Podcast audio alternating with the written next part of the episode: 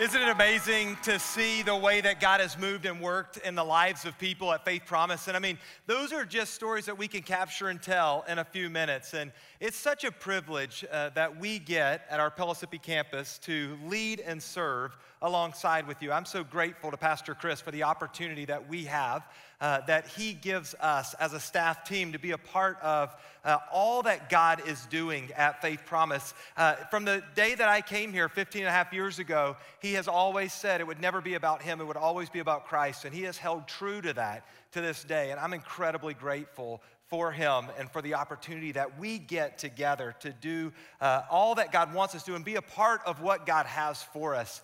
Uh, you know, this weekend, uh, we're going to be talking out of the book of Habakkuk. A few weeks ago, if you're doing our Bible reading plan, uh, we were reading through a book called Habakkuk, and many of you probably didn't even know how to pronounce it, right? You're like, did they spell this wrong in the Bible?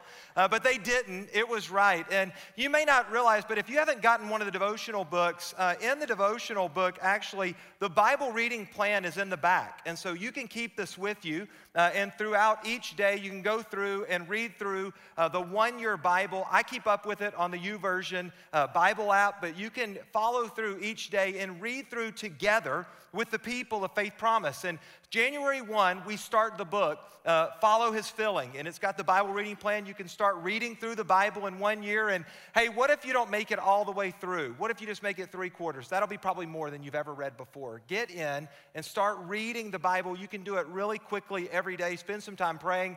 Uh, start the book January 1, uh, the devotional plan. And then on January 7th, We'll start our season of prayer and fasting for 21 days. You don't want to miss that uh, either and figure out what is God calling you to do and to be a part of.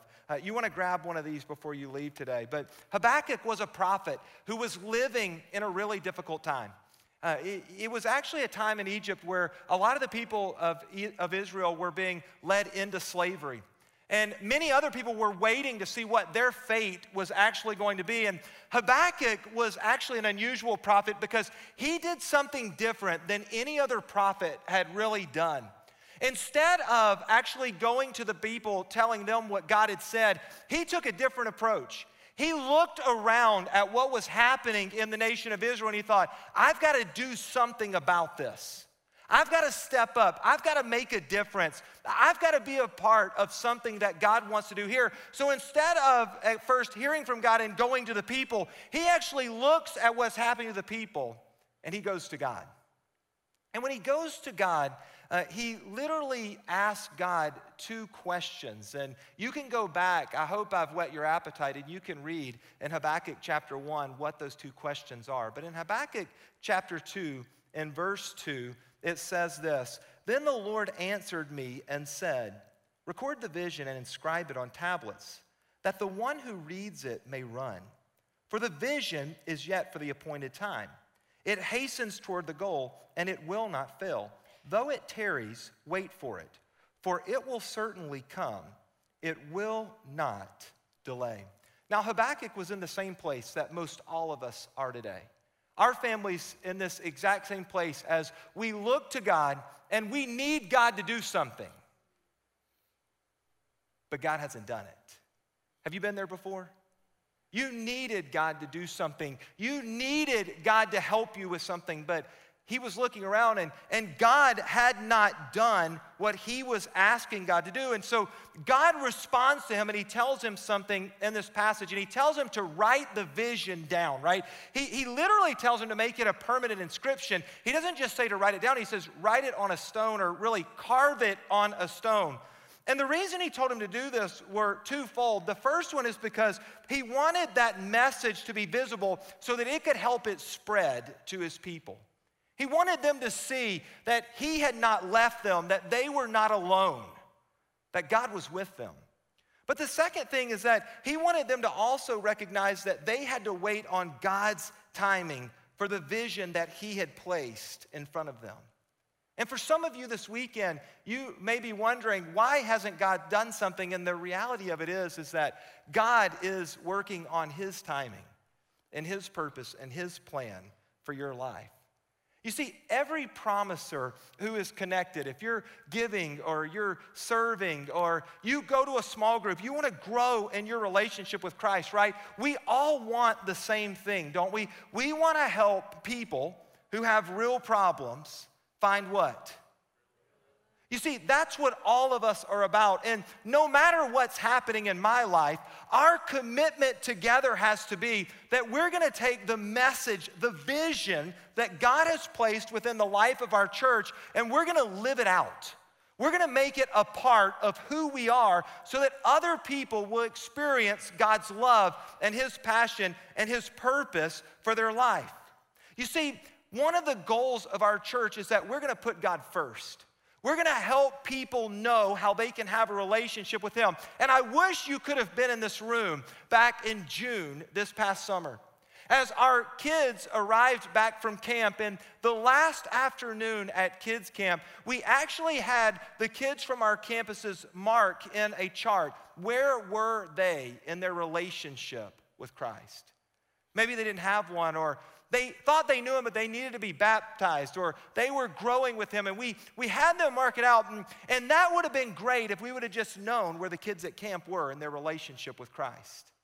But our team took it to another level. And I was actually standing in the production booth at this campus, watching as it unfolded, as Candace Baker uh, one of our kids' pastor was here sharing, and she invited the parents who had been contacted to come forward. And the, the front of the altar here was full of parents. And then she said to the kids, she said, Hey, if your parents are standing across the front, I want you to walk up to them because the kids knew they were the kids who said they either needed to trust Christ as their Savior or follow Him in baptism. And in that moment, our team allowed their parents, it was so amazing, to kneel down with their kids and introduce their kids to Christ. And that night, a hundred kids came to know Christ as their Savior. Isn't that, a, yeah, that's right. And, and get this this year, this campus will baptize more kids than we've ever baptized in a year at Faith Promise, right?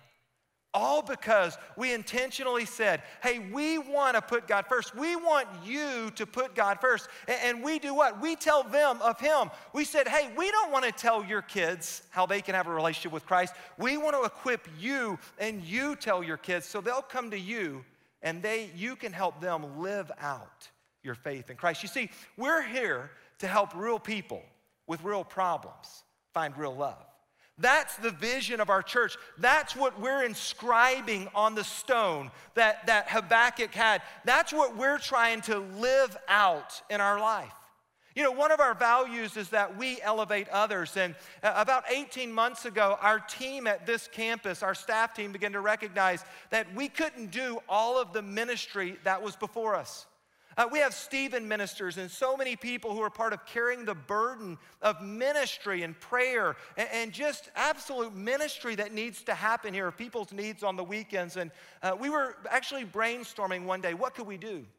And one of our campus staff uh, Rob Patrick said, Hey, what if we elevated people to become weekend pastors and, and we brought some people in and we elevated them up to the status of pastor? Now, let me tell you about these people. They may not be called to ministry and they definitely don't work for the church, but they're all in, right? People who are going to help real people with real problems find real love. They're all in on the vision.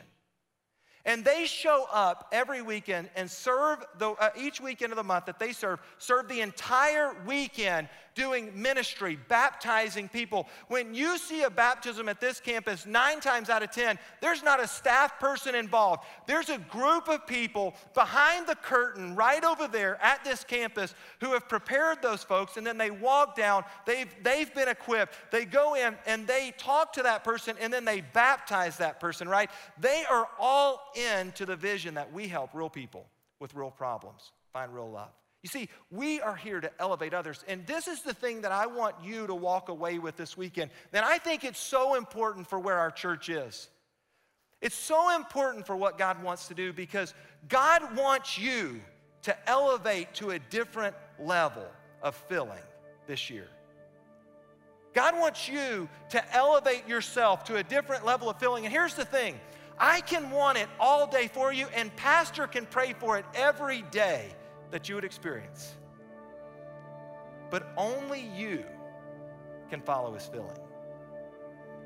Only you can invite him in to be a part of your life. Only you can take a step and say, I'm going to help real people with real problems find real love. You see, you can bring them here. I hope you do because they'll experience God in a way they never have. But you can do the same thing that we do right in your office as you help people connect with Him. And you might say, I don't, I don't know how to follow His filling. What does that mean? And for some of you, you're a Christ follower, and it just means that you're going to become more in tune with the Holy Spirit and what He wants for your life. For, for others of you, you would say, that doesn't make any sense to me. I, I don't even know what that means. And the season that we're in, that we just celebrated, is the picture of what God wants to do in your life. 2,000 years ago, He left heaven. He grew just like you did, and He was born.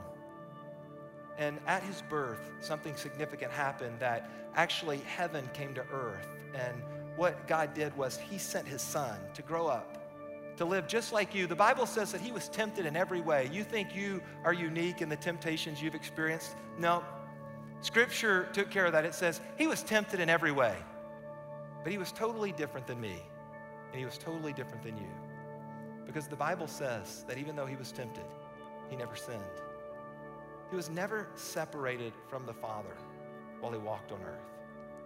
In those moments where you felt like, God, where are you, or what's happening? He didn't experience that when he walked because he chose to honor the Father, but he did it for a purpose. Because on the cross, he actually gave his life so that your sins could be forgiven. And in Romans chapter 10, verses 9 and 10, it says something real simple. It says, if you call on his name, then you'll be saved. And at Faith Promise today, if, if you would say, I don't, I don't know if I've ever done that. I don't know that I've ever trusted him, if I've asked him to be a part of my life so that I can live for Him. A faith promise no one ever prays alone. And I'm just going to ask you to bow your head and close your eyes. And those of you who have been here uh, for so long, you know that in this moment we're going to pray. We're going to pray out loud. But if you've never asked Him to do that, this is your moment to do that. We just pray a simple prayer like this Dear Jesus, I know that I've sinned, and I'm so sorry. Forgive me and help me to live for you. For all that I've done, I give it up for all of who you are. Forgive me. Use me. In Jesus' name, amen. And the Bible says if you prayed that prayer, literally, that the angels in heaven rejoice because of the decision that you've made. That's actually in the Bible. Read the Bible reading plan. You'll experience the Bible in a way you never have before because God wants to do a work. In the seat back pocket in front of you, there's a communication card. If you prayed, uh, you can mark that uh, on there. We'd love to follow up with you to help you understand how to take next steps. Or you can attend next steps. We say that every person's first step is what? It's next steps. Next steps happens at every campus every weekend. This campus at 6:15 and 11:30 on Sunday, 6:15 on Saturday. But you can fill this card out if you would. Just drop it in the offering buckets that are about to come around. But uh, you may not recognize as we come to the end of the year, and Jacqueline uh, just so eloquently talked about uh, how our giving makes a difference, but you have funded so many things this year. Uh, the ministries in our community, and, and I'm not even going to try to list them because uh, they're, they're vast. And then just think about the season we just came from where over 2,000 children had Christmas because of you guys. You're amazing people. Do you realize that? And Jesus said that whatever you did to the least of these, you did it to me. You see, people think Jesus really isn't keeping record. He doesn't take account, but he is. He said, if you did something to the least of these, then you did it as if you did it unto him. He knows what you've done, and so many of you have sacrificed and given generously. Our value, we give generously so that other people could experience Christ in a way that they never would have. Thank you. Thank you guys so much for the way that you give, that you sacrifice to support not just the vision of our church, which is incredible, but the outward focus of our entire ministry and our desire to see not just our community, but our world transformed with the love of God. And so, as our ushers come forward, we're going to pray uh, and just ask God to move in this moment. But I'm going to ask you to give generously. I'm going to ask you if you didn't come prepared to give, you can go online, faithpromise.org forward slash give, and then realize some of the people who are sitting next to you, 70 plus percent of the people that attend Faith Promise, they've already given uh, because they give the easiest way that you can give. That's recurring online. That's the way that our family gives uh, every week. But we want you to be a part of furthering the vision that God has, not just for this church, but for the community and the world around us. And so let's pray. God, in this moment, we thank you that you allowed us to be a part of something that goes way beyond us, God.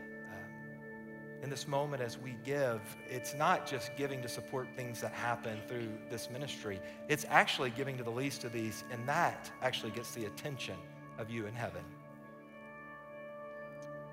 And so, as we give, we give generously, God. And for those uh, who would are struggling, God, we ask you to meet the needs that they have and allow them to be a part of something that you want to do in these moments that we have each weekend. So lead us, God, in this moment, and we ask incredible blessings on the things that are given. In Christ's name we pray.